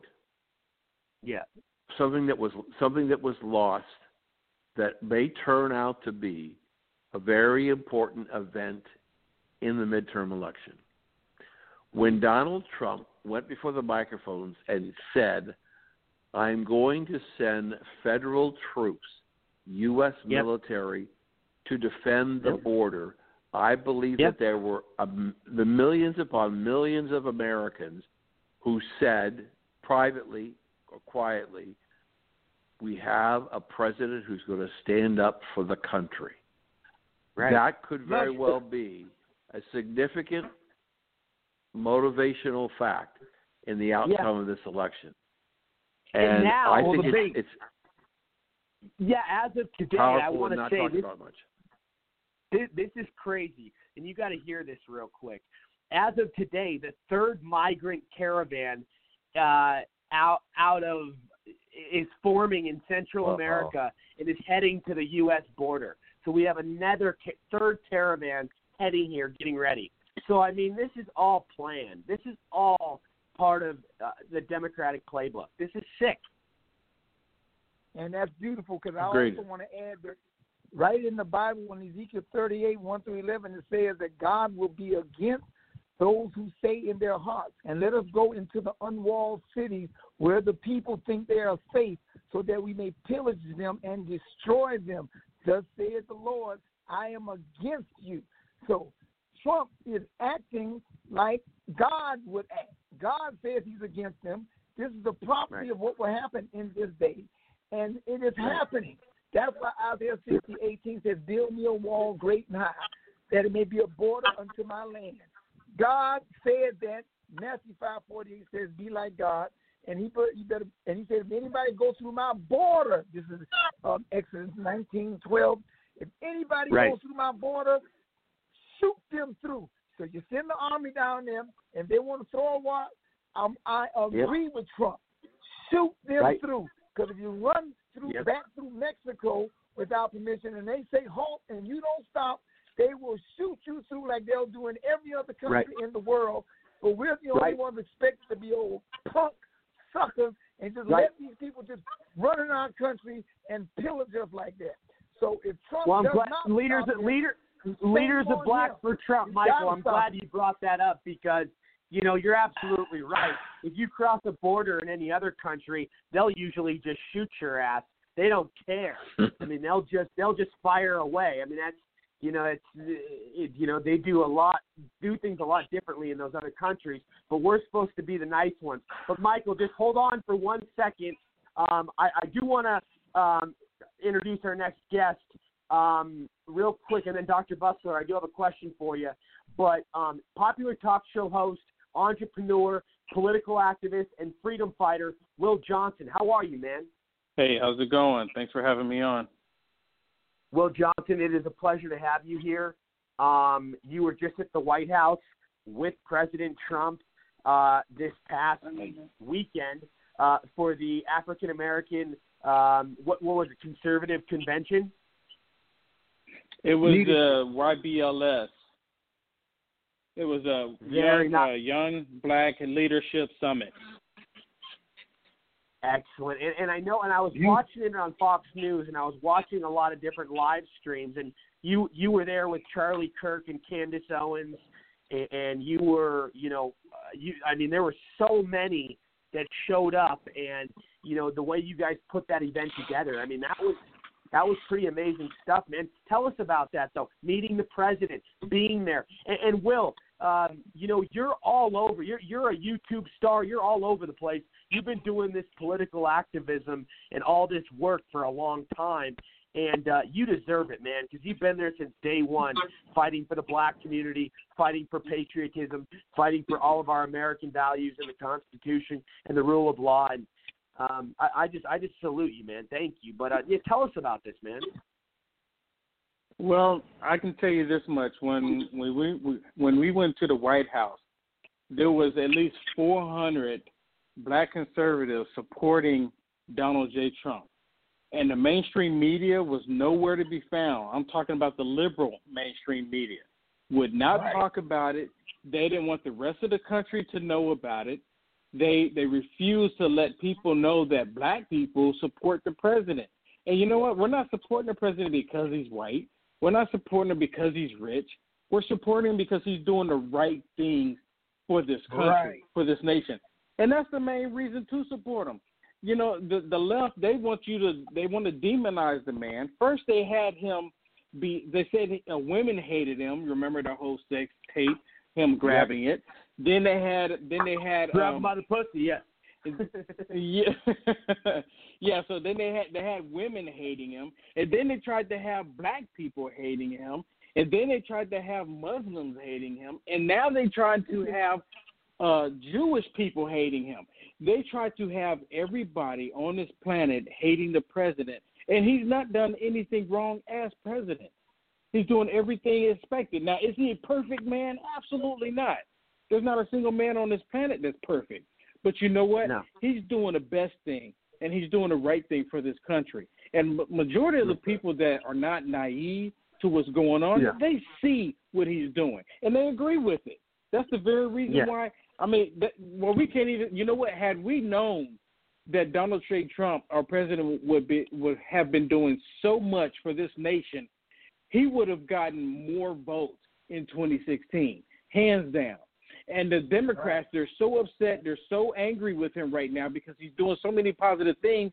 That's why they have to do everything they can for this blue wave. And this blue wave that's coming up to the southern border of the United States is the blue wave that they've been talking about. It's crazy. Yeah, and there, you know, here's the thing: the blue wave is totally a fantasy land. You know, uh, it, it's not even real. I mean, there's no way. Which, you know, there's going to be a giant red tsunami, and and I'll tell you why. Is because the Democrats have no logical or rational message. They've lost all their moderates. They've gone communism. They've gone socialism. P- people would rather vote for Donald Trump, even though they don't agree with him on everything, than vote for communism. I can tell you that right now. And you know there's going to be um, you know the agenda and the way the economy looks right now and the way things are going and, and how President Trump's approval rating, by the way, Will, we were talking about this earlier, just hit 40%, 4-0, 40% the other day. That's unbelievable. And we all know that that is more than double of uh, screwing the Democrats because the Democrats need at least 85% of the black vote nationally to prevail to win, and they, and Trump has taken so much uh, away from that. Uh, they, he's taken way more than that away from them. He's taken double of that away from them. So they had, don't have a prayer. I mean, they, you know, Right. once they lose, once they lose past like 20% of the black vote or 15% of the black vote, Democrats, they're screwed. Now Trump has 40%. That's that's double. And I that's actually, because, I think Roy, it's that's actually, because I, of these guys I, I here that truly was in believe White it's more House. than 40%. It's percent. because of them showing up to the White House like this with 400 black people that we went up to another 40. I mean to 40 percent. What Candace Owens and what this, this brother is doing is absolutely fantastic because they see some black people in there that are young in there screaming and hollering and loving Trump. That took it right on up to 40 percent. So now they're doomed with the black vote. But you remember, remember, they still have to see them with Trump. That's why they didn't show those black people with Trump. Right. See what I'm telling Right. you? It's all about Yeah. showing. Yeah, and leaders of blacks for Trump, man, you're doing a hell of a job too. You're on TV every second. You've been with Trump since day one. God bless your soul, man. Uh, but Will, going back But to you, but, but uh, you, like this guy here, Will, Yeah. his brothers like him that they're making it really happen because I'm actually nobody. I'm just this guy that know good and well that this is what we're supposed to have as president. But for him to have the nerve to bring 400 black people to Yeah. Washington D.C. and the White House with the president is like so laudable that it's unbelievable. So I'm proud of y'all. I cried when I saw y'all, and even though they only showed the top of your head. These people are so damn wicked. They won't even show the crap, and I I despise them for that. You understand? So I'm proud of Yeah, y'all. they, yeah, And go get go do some more. Yeah, you're right. They won't show it. But you know what? When we went into the White House, they Yeah. treated us with the utmost respect. They had food for us. They had a live band for us. I mean, we were we were enjoying ourselves. It was unbelievable. But you know who? Guess who showed up? Roland. Was it Roland Martin from MSNBC? He showed up. Whoa. He showed up to do he showed up to do damage control to try to convince these black people not to leave the Democrat plantation. He was doing all his, he was doing his best to do it. And when I saw him, I asked him. I said, "Were you just passing through, or are you here to do damage control?" He got triggered at me and got upset and told me to shut up. Jesus. But Will, you were you were making an interesting point a second ago. You believe the black vote, uh, the black support for Trump is higher than forty percent. Please elaborate, because you're out there every day. I mean, you're on Infowars, you're on Fox News, you're on all these Breitbart, you're on so many different channels doing all this different activism. What are your thoughts? You know what? When they came out with the polls for uh, between Hillary Clinton and Donald Trump, I don't know if you remember, but a lot of the some of the polls were saying Hillary Clinton was going to win by 98%. I truly believe that these polls that they're putting out, they're skewing them, but they're skewing them downwards because they don't want people to know that he actually has some more more support than they're leading than than we believe. Just think about it. Never in the history of this country have more black people been working, Latinos, uh, even women, and Asians. The, the economy is doing so much better. People see Yeah. it. People recognize it. People having more money in their pockets. Not here in the state of California, because the Democrats in the California they want to take the money out of your pocket as soon as the government try to help you. The federal government, that is. So And, and look at look at the new re- look at the new report out. Look at the new report out today. The U.S. is now the world's top oil producer. That's unbelievable. This, I mean, we're breaking records every single day. All we're doing is winning, winning, winning, winning, winning. It doesn't Yes, suck. yes. And you know what? You know what else is good? And you know what else I'm really happy about? And Will, you've been fighting the border constantly You've been down there fighting illegal immigration. Trump made an announcement saying that he plans to end the anchor baby situation, where if a parent comes here and has a kid, that does not give them the right to stay here. Perfect. Yeah, and then the Democrats are trying to say it's not constitutional. He's go he can't do it based on the Constitution if someone's born here. But you know what? He the the Constitution has been skewed by Democrats to make that happen because see, the Democrats know how to play the system. They play the system to bring people in so they can control them and get the vote, stay in power, keep the power. That's the only thing the Democrats know how to do, and that's the only thing they want to Yep. do. But so many people, all of you on this on here right now, people that are listening right now, they completely see what is happening here, and they are fed up with the Democrats, and they're saying no more. We've had it. We're done. Yeah. Right. Oh yeah, and, and and you have, and I want people to speak on this, and I know people want to speak on this, but we even have, as sick as this is, we have colleges now offering courses on how to unlearn whiteness, how to unlearn being white, because people are too fucking white. Are you kidding me? Can you imagine if there was a course called How to Be Unblack? I mean, can you imagine if it was reversed and how and the uh, the outpouring and the crying from the liberal media? I mean, this is insane. We, we're living in a time that I never thought was even possible. This is this is driving me crazy.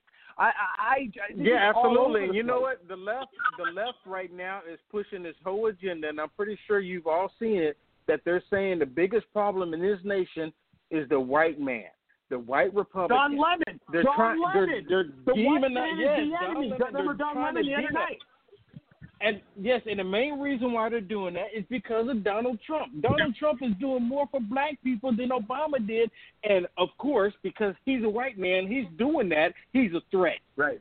What sense Right. does that And here's the thing, and I've always said this, Will, and I'm glad you said the white man, because here's the problem, and I'm sure everybody's going to agree with what I'm about to say, is there is so many bitter people that in the black community and in the white community that are ignorant that can't accept that the the white billionaire is having making all this success for America. They're bitter, they're angry, you know, they're upset that they're, you know, uh the worst president in history that was black and they played identity politics, uh, you know, that they wanted it to be him. And they're mad that Trump is doing everything that he couldn't. Exactly. Well, you know, they want they no, want Trump wouldn't- to only pay attention to the one percent. They want Trump to only pay attention to these filthy rich billionaires. That's who they want Trump to pay attention to. But because he's not doing that, it's a problem for them. They can't stand it. He's helping out the small man, the little man. He takes the time out to talk to people that most presidents wouldn't talk to. And they can't they don't understand it. That's the very reason why his Twitter is the way it is right now, because they Right. can't control the message. Right. Hey, real quick, real quick, I want to get everybody's comments, but I want to play a 10 second clip of what Hillary said about black people. And you want to hear the most racist thing. If a Republican said this, they'd be out of a, of a job in about a, two seconds. What do you think of Cory Booker's? And you didn't comment on him, and you feel free. Oh, I. I adore No, what do you think about him saying kick them in the shins, essentially? Start to get to that kind of political. Well, that was Eric Holder. yeah, Eric. Hol- Oh, Eric Holder. Yeah. Sorry. Yeah, I know they all look alike. No, they That don't. was Eric Oh, well done. Black people all look alike. She also Yeah. said that Can you, You believe what? that? Black Can you believe that? slaves. Can you believe that comment? And this You're woman super wants to run for president? Exactly. And just like and yeah, and she also said And uh, you lived, Will, black Will, real super quick, tell the audience, Will, you lived in Arkansas. Tell the audience what the Clintons used to do. They stole blood from the prison. There's so many things you know behind their corruption. You lived, you know, around this. You grew up, didn't you grow up there? I had I have yes, I had relatives that she actually you know, that the Clintons pushed through to uh in prison so they can um make money from it. So let me really quick. I'll say it really quick. When I was living in Arkansas, there was an electrician that came up from the border of Texas and Arkansas, and he said they were building prisons as far as the eye could see. And he said, for the life of me, I don't know why they're building so many prisons. He said it's like it's biblical, like something's getting ready to happen. And you know, these prisons will hold thousands of people in each one. Come to find out, right after that, there was running advertisement on the radio that you can buy stocks into the prison system, and then but these prisons were empty. The only way these prison systems make money by having product, by having people in them. So once they've got all these people in there, black people specifically, they start draining them for the blood. Then they started selling the blood to different countries. The Clintons became filthy rich from selling blood, and people don't even know it. Tell the truth, brother. I love it. It's insane. Uh, Dan, Dan, um, Dr. Busler, what what are your thoughts? And I'm going to go to Dan on everything we talked. About. I know you've been listening, Dr. Busler. Well, yeah, I was going to say there's a there's a whole lot of stuff here. Um, it's uh, uh, encouraging to see the the black community really coming uh, to Trump's support. Um, the other day, uh, Trump had uh, some young black leaders uh, at at the White House. I thought that was a, a marvelous thing. They they look to be very enthusiastic and support President Trump. Um, and in spite of the uh, mainstream media constantly painting Trump as a racist, um, I think the minority community is seeing that he's uh, uh, given them more opportunity, and it's uh, uh, very heartening to see that they've uh, increased their su- support to him substantially. Yeah, absolutely. It, it truly is, and you know, um, I mean, we just see everything backfiring on the left. I mean, now Stormy Daniels' lost her defamation lawsuit was dismissed, and now President Trump is getting his money back, and she's going to have to go back on screen for some gangbanging anal scenes to get more money. I mean, you know, this is this is just this is a great time. This is a great time. I mean, the liberals are losing in every single way. Michael Avenatti's about to be uh, possibly prosecuted. Chuck uh, wants to investigate him and yep. uh, some yep. of his uh, lying witnesses with the whole Kavanaugh thing. Um, and, and speaking of speaking about the whole Kavanaugh thing, I want to announce this real quick. The accuser, Christine Blasey Ford, is now raking in like millions of dollars, uh, getting offers for book deals. I mean, this is just yeah. sick. Uh, it's it's amazing how a woman can go and lie on a uh, on a stand in a courtroom, and then get book deals and all of this attention. It's sick. It's sick. And you know, Kavanaugh got he raised six hundred thousand dollars through a GoFundMe, and he donated it all to Catholic programs. That's the kind of guy yeah. he is. That's the kind of get down to earth. And we all know Kavanaugh has done charity work for so long. So I mean, it's just the, the two different kind of people. It just it just defines a Democrat and a Republican and the values uh, that go into uh, you know the, their soul, you know their souls. I mean, it, it truly does. But uh, Dan, go ahead. Yeah, I want to ask our latest guest, who was at the White House, a specific question about the yeah. group of people that were there. What I yeah. want to know is uh, two questions: How many were at the conference? And how does it get leveraged back into the black community? What they experienced? Very good question. There was there was actually 400. There was there was actually 400 plus black black people, and I want I don't want to say conservatives because a lot of them were not conservatives. Actually, I heard a wonderful story out of out of this out of this past weekend. There was a young right. black man, right, that went there, and he hated Trump, hated Trump, could not stand Trump. But his parents, his mother actually convinced him, just go, see for yourself. So he decided to go. He came to the White House. He saw how they were treating us at the White House. And then they and then Trump came out and then Trump inter, was interacting with us and he saw firsthand how President Trump was treating us. And then after that, when you had Al Sharpton allude to that we got paid to be there. Now he knew that his mother paid for it, and his mother said she doesn't have a lot of money, but she paid for it so he could have this opportunity. His eyes yeah. were immediately open because they said, "Mom, we they didn't right. pay us to come here. They are lying." Yeah.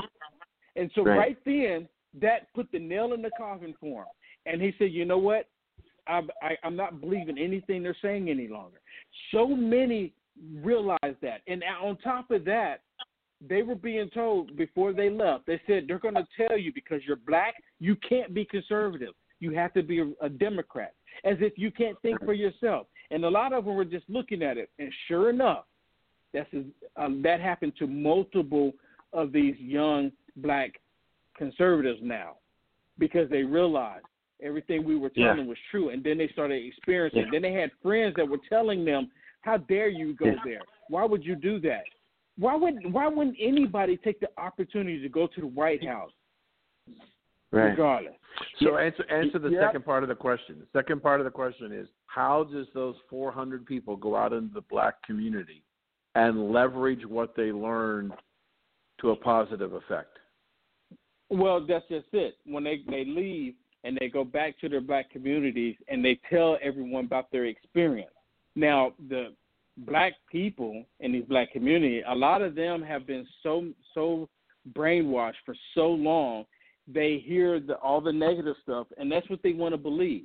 But you know what? It's gonna it's gonna start in a small amount, and then people will start. Okay, let me just at least look at it, pay attention. That's that's as much as it's gonna go. Just to be honest with you. But more people, there's more black people out there than lead, that's letting on that for their support for Trump, especially because of the retaliation. And a lot of these young people, young black uh, people that went out there to to the White House, they're get they're receiving the backlash, but a lot of them are standing up and saying, you know what, I don't care because I know the truth. Hey, Nah, Will, we he's have, right Will, we about have that. we Rory. Will, we have Rory, can about three we have about three minutes left, but I do need to ask you a very important question, Will, and then I'll and then I'll let you ask something real quick, uh, Michael. But you were at Politicon uh, last week or a few weeks ago, and you were assaulted by a bunch of liberals uh, at Politicon, which is a very popular event. It was held in Los Angeles. We know Los Angeles is very liberal, very you know California. I mean, it, it's just the way it is uh, over there with their evil ideology. But explain the situation. You know, there was a lot going on there. Obviously, I watched a lot of the videos. Well, you know, the the main thing about Politicon is that they kicked us out for nothing. A lot of people see they. I thought Politicon was supposed to be a, loca- a location, a place that we could go have. Michael Avenatti was there, and Yep. because I asked him a I saw the- question, I uh, saw how the interview it, with how you. does it feel to be You yeah, how does it feel I to be a mob boss? Yeah, I asked him how does it feel to be a mob boss. Well, the lady that was working for it, I'm I'm I'm quite sure that she was part of MSNBC. They got upset with me because first of all, when I walked up to the MSNBC exhibit, they had this big cup, and I said, "Wow, look, they got a big cup of tears." And they tried to say that I was cutting in line. I'm like, "Okay, where's the line? Can I get in line?" And they they just didn't like the fact that I was talking about their liberal cup of tears, and then I was talking to Michael Avenatti and asking him, you know, and then Ben Burkhardt was with me, giving him the uh, the Red Tsunami Award for helping for doing what Republicans cannot do by shedding light on the Democrats. You know, all the craziness. Well, as a any result, they pushed us out the hallway and they kicked us out. The gentleman pushed me. I fell down, and the whole but, but but the whole thing is, I wanted to expose how hateful they are. How is it you're going to have a political event and don't allow people to have political discussions? Does it make sense to anybody? Right. No, no, you're absolutely right. And the fact that you were, you know, it, it seemed more to me like when I watched the video and when I was really looking at it thoroughly, because you guys were Trump supporters. Bottom line, I mean, I, I mean that's that's what it comes. Well, you know to. what? You'd be surprised. There was more people in there wearing Trump hats than than anything, and it was really, Really? weird. It was a yeah, it was extremely low turnout, and most of the people that were there were Trump supporters. Surprisingly. Oh, very nice, very nice. Well, I'm glad the the movement is spreading. Um, Will Johnson, man, uh, it's always a pleasure having you on. I'm going to get you back on next week. Uh, we do have a we have do have some things uh, to talk about. Um, I also have a brand new media network that uh, uh, is is doing really is doing good, and you and I will discuss that. But if you have anything to promote, go ahead, man. Well, this weekend I have a rally in uh, Modesto, California, and it's just a red yeah. tsunami rally is what we're calling it. A last uh, get together for conservatives just to come out to show their support, show their, show their support, and and their and show their patriotism for this country and for this nation. Perfect. Sounds good. And your website where people can find everything? UnitesAmericaFirst.com. And if you can't find me there, you can go to vote, D-E-M, votedemout.org. I love it. I love it. Will Johnson, you are the man. Always a pleasure having you on the on the show. And uh, like I said, I'll uh, have you back next week, man. Awesome. Thank you, sir. Take care, everybody. All right, man. God, God bless. Will Johnson, God bless. everybody. Uh, Dr. Busler, go ahead. Uh, just promote yourself real quick, uh, where people can okay, find you. Um, you can find yeah, you can find all my columns um, on Facebook. It's facebook.com forward slash funding democracy. Facebook.com forward slash funding democracy. See all my columns Perfect. there. Perfect, and we will. You know, uh, uh it's going to be a big night on Tuesday. Uh, we will be broadcasting. Yep on Tuesday uh, for the, the big midterm. So this is this is going to be a, a huge a huge night, I'll tell you. Um, but uh, Dan, uh, go ahead, Dr. Busler. Thank you for coming on, and we'll have you back on. All next week we'll see you next week. All right, All take right, care. God, God bless. Uh, Dan Perkins. Everything Dan Perkins. Everything you need to know. Absolutely, and Dan, uh, we'll have you back on next week as usual. Great friend of the show. Uh, God bless you, sir. Have a great night. Thank you. Same to you, Roy. Take care. All righty. Um, I want to thank all of my co-hosts. I want to thank my amazing guests. I want to thank my sponsors. I want to thank my audience. We are now downloadable in 18 countries, and we're on 30 or 40 different podcast and radio platforms online that you can find us on. Uh, you can visit me on my social media pages Rory Sauter Facebook, Rory Sauter Twitter, uh, Instagram, all of that good stuff. Uh, visit RorySauter.tv. Visit getyourappbuilt.com. Again, that's getyourappbuilt.com. Visit the Donald J Trump Store.com. Again, that's the Donald J Trump Store.com. Also visit the Next Gen USA. That's the N E X G E N USA dot com. Um, and also, we uh, will have a lot to uh, get to um, over the weekend. Uh, we'll have a show, and then Tuesday uh, we'll be broadcasting on uh, midterms night, which is going to be huge. Uh, you know, this is the most one of the most important elections of our lifetime, everybody. Uh, so we have a lot to uh, look forward to, and there is going to be a red tsunami. Mark my words. I've been predicting it for a long time. Um, anyways, uh, have a good weekend, guys. We will talk to you all in a few days, and and I can't wait to be with you guys again. Um, have a great night. God bless. Uh, cheers. I'm Rory Sauter. Thank you.